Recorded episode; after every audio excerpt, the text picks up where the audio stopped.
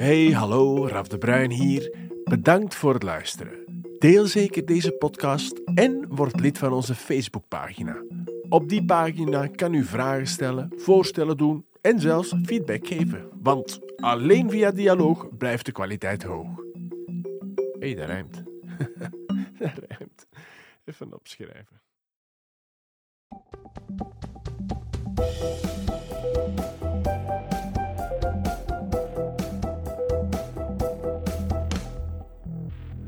Ofwel is het waar, ofwel is het niet waar. Dat is wat de student verpleegkunde verwacht. Maar dat is helaas niet wat de student verpleegkunde krijgt. En daar maakt beroepsontwikkeling en wetenschappelijk onderzoek zich niet zo populair. Het begint al met de definitie van het woord wetenschap. Wetenschap is zowel de systematisch verkregen, geordende en controleerbare menselijke kennis, het bijbehorende proces van kennisverwerving, als de gemeenschap waarin deze kennis wordt verzameld. Wel, smeer daar nog een klein beetje confituur bij en dan krijg je het wel doorgeslikt. Dus het klopt dat de wetenschap zoekt naar de waarheid.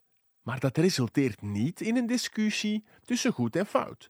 Het moeilijke in wetenschap is de discussie wie heeft het meeste gelijk?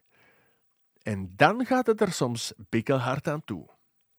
Moeilijk te vatten? Oké, een klein voorbeeld.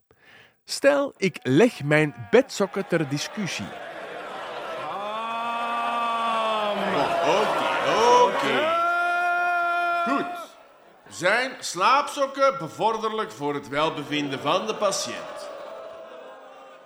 Ik als cardioloog zijnde kan ik het alleen maar aanbevelen. Hè? Warme voeten, betere doorbloeding in de tenen, dus uh, hou maar aan. Wat blief? Sorry, maar als ziekenhuishygiënist kan ik dat niet verantwoorden hoor. Slaapsokken genereren zweetvoeten, zweetvoeten stinken, om nog maar te zwijgen van de schimmel tussen de tenen. Kop, kop, kop, zeg, hallo, hé. Hey. Ik vind als psycholoog dat de patiënt toch zelf mag beslissen of dat hem die sokken gaat dragen of niet. En als hij die comfortabel aanvoelt... Allemaal goed en wel. Maar extra sokken, extra was, extra kosten en belastend voor het milieu. Och, zwijg toch, klimaatwetenschapper van mijn voeten. Wat lief, wat lief. Alles wat er gezegd is, is zo. Met mijn.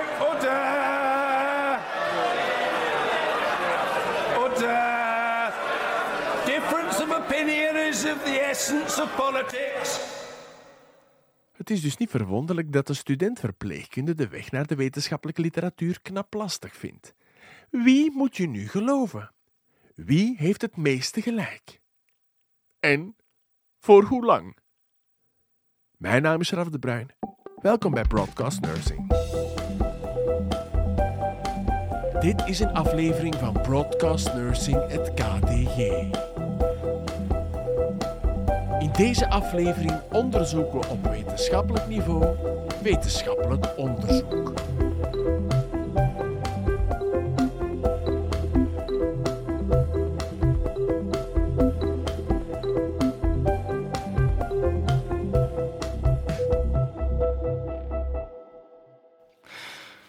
Oei, ik vind dat wel gek dat je zo ook dat geluid hoort als je inademt.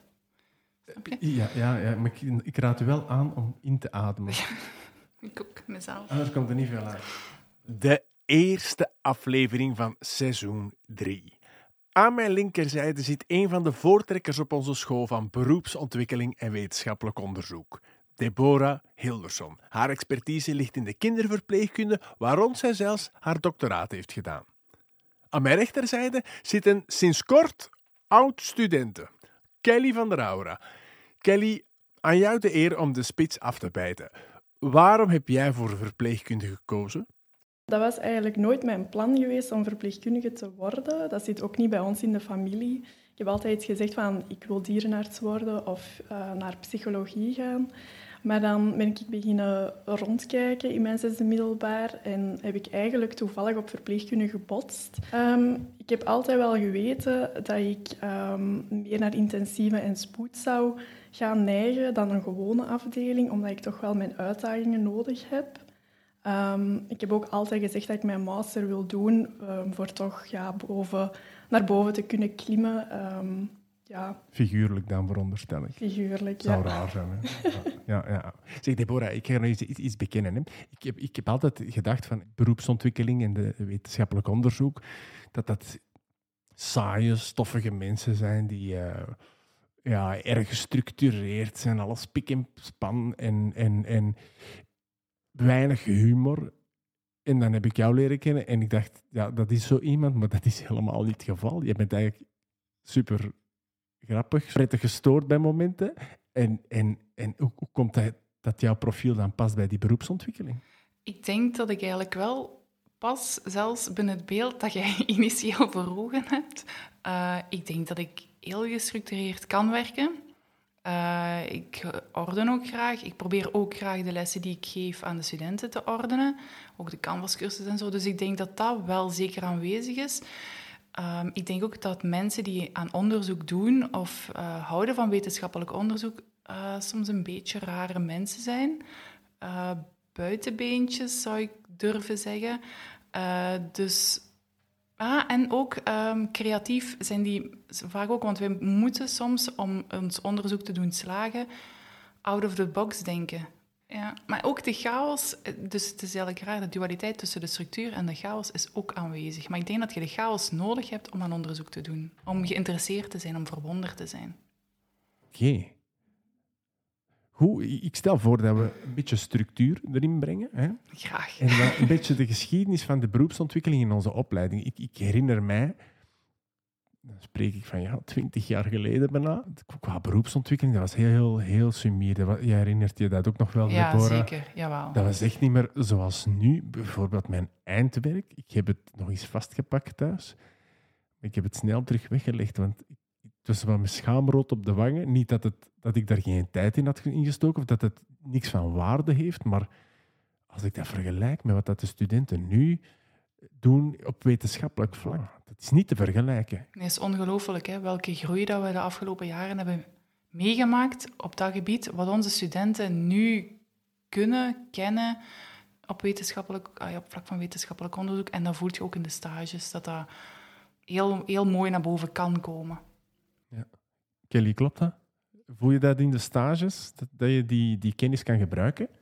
Ik voelde vooral tijdens stages dat daar heel veel focus op kwam te liggen, op dat wetenschappelijk onderzoek, eh, op dat kritisch nadenken, dingen in vraag durven stellen en dan ook dat durven op te zoeken en dat durven te bespreken. Ehm, dat was niet altijd gemakkelijk, maar doorheen die vier jaar ben ik daar wel in gegroeid. En ik denk dat dat iets is voor de student in het algemeen.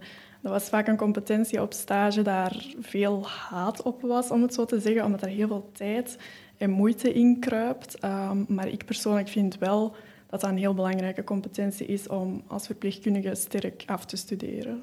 Wat, wat ik vooral merk op het einde is, als ik de studenten 4V hoor na het maken van een critical appraisal of a topic, eh, ze maken een cut als eerste deel van de bachelorproef en dan vallen voor velen de puzzelstukjes in elkaar. Ah, dat is waarom dat we in het eerste jaar dat hebben gekregen, in het tweede jaar dat hebben gekregen en het derde jaar op die manier daarmee bezig zijn geweest. Het eh, doel van de opzet wordt dan eigenlijk duidelijk en ja, ik vind dat wel een aangenaam gevoel. Het zou eerder mogen, hè, maar ik vind dat wel aangenaam dat voor velen de puzzel dan in elkaar valt. Mhm. Ja, die cat, dat is dan hetgeen wat jullie nu moeten doen als bachelorproef. De critical appraisal of a topic. Ehm, waarom dat format? Want ik denk dat er heel veel verschillende manieren zijn om wetenschappelijk onderzoek te doen, maar waarom is dat ideaal voor een, een verpleegkundeopleiding, Deborah?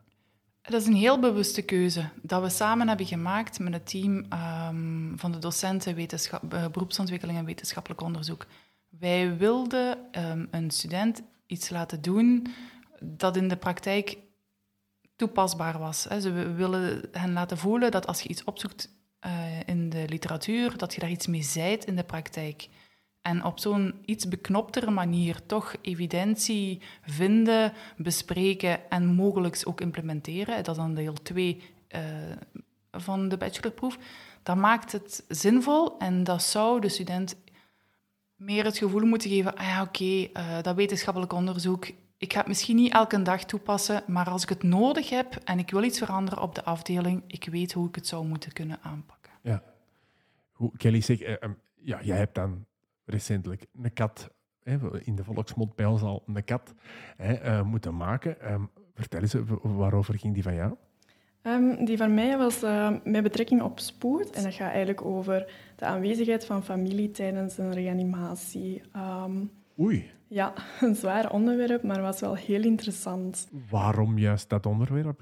Ehm, ik had er al dingen van gelezen, ehm, dat dat eigenlijk heel bevorderlijk is, dat familie aanwezig blijft tijdens de reanimatie voor bijvoorbeeld rouw. Ehm, dat dat zou verbeteren bij familie wanneer dat er een reanimatie mislukt is, bijvoorbeeld. Ehm, Het zou raar zijn als het rauw optreedt wanneer dat de reanimatie Ja. wel gelukt is. Dat is waar. Ah, Dat is een andere kat. Inderdaad.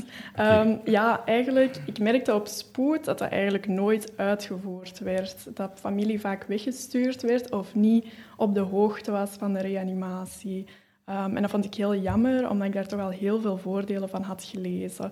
En dan mijn kat ben ik eigenlijk gaan onderzoeken, oké, wat zijn barrières bij verpleegkundigen, waarom dat ze dat eigenlijk niet toepassen. Ehm, en zo ben ik tot, denk ik, zeven barrières gekomen, waarom dat ze daar eigenlijk, om zo te zeggen, geen fan van zijn. Super interessant. Kan je zo eens het proces beschrijven in het begin en wat, wat was. Je hebt ongetwijfeld gevloekt. Ja, Bloed, zweet en tranen, dat hoor je altijd bij studenten. Waar lagen die bij jou? Ehm, vooral bij het schrijven van de kat. Ehm, want er waren twee fases dan voor uw bachelorproef. Die ehm, kat en dan het, eh, het verbeterproject uitwerken. De kat vond ik het zwaarste. Zeker het onderwerp eigenlijk vinden en dan ook nog eens uit te werken op basis van evidentie. Ik heb heel veel stress gehad omdat ik zat met die deadline. Stel dat je nu in conversatie kunt gaan met de Kelly van een academiejaar geleden. Welke tips zou je geven of wat zou je tegen die Kelly zeggen? Oh, dat is een moeilijke vraag hoor. Ehm, ik moet zeggen, ik ben zelf altijd een stresskip geweest. Dus ik zou zeggen, don't worry, het komt wel goed. ja, alles begint gewoon bij het onderwerp. Als je onderwerp niet goed is of je onderwerp, onderwerp wordt afgekeurd, dan moet je terug van nul beginnen. En dat was voor mij een heel grote stressfactor, om dat onderwerp eigenlijk van de eerste keer goed uit te werken. Ehm, in de hoop van, oké, laat me dat alsjeblieft niet terug opnieuw doen. Ja, het is ook wel eigen als je een onderzoek doet, en eigenlijk doen alle 4V-studenten doen op dat moment aan onderzoek, dat ze beseffen dat, dat dat een proces is van vallen en opstaan. En dat je inderdaad een idee kunt hebben, dat je dat moet aftoetsen of je daar wel iets rond vindt, of dat dat al niet beschreven staat, of dat eigenlijk wel relevant is. Dat is het, het proces dat eigen is om ehm, verder te kunnen gaan met de kat.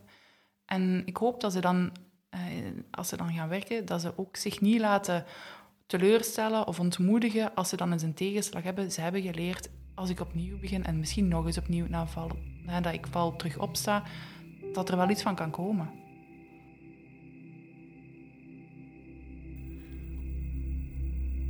Man, man. Ik ben niet helemaal op mijn gemak nu. En de reden is dat ik een klein beetje last heb van agorafobie of pleinvrees.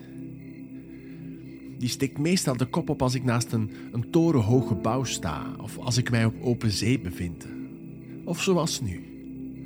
Als ik op mijn rug lig en staar naar de hemelkoepel. De gedachte dat er 100 miljard keer, 100 miljard zichtbare sterren zijn, doet mij enigszins nietig voelen. Het staren naar dat gigantisch aantal hemellichamen kan je vergelijken met het staren naar de startpagina van een databank zoals PubMed. Je hebt zoveel informatie dat je niet weet waar eerst te kijken. De vraag is dus: hoe vind je daar je weg in?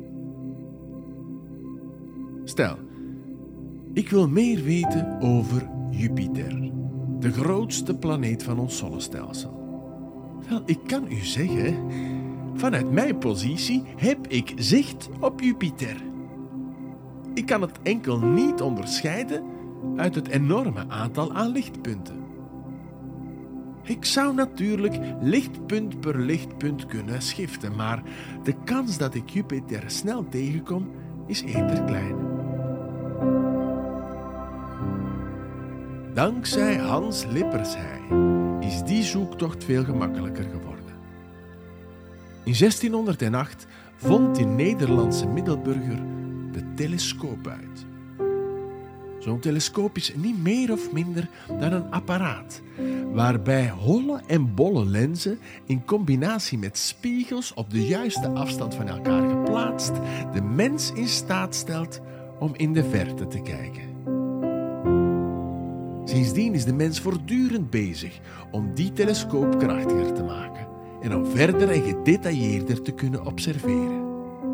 Die telescoop is eigenlijk net zoals een zoeksleutel, waarbij de lenzen en spiegels vervangen worden door zoektermen en voegwoorden.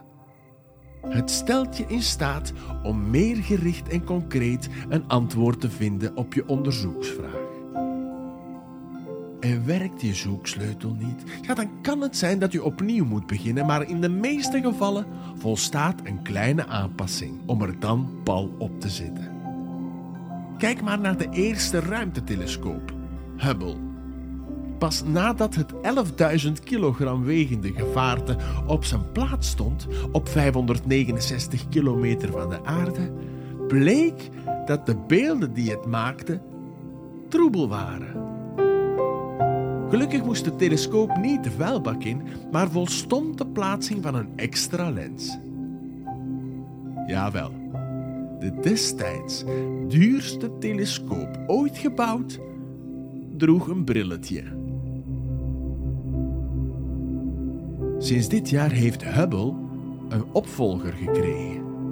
De James Webb-telescoop, die infraroodstralen detecteert, zet alles weer in een ander perspectief.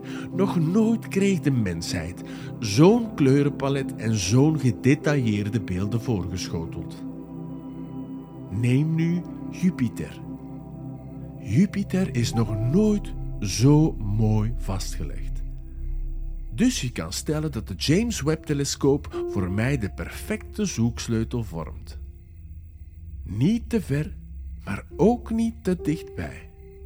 Want met een zoeksleutel die te fel inzoomt op een bepaald topic, verlies je het overzicht en mogelijk belangrijke informatie.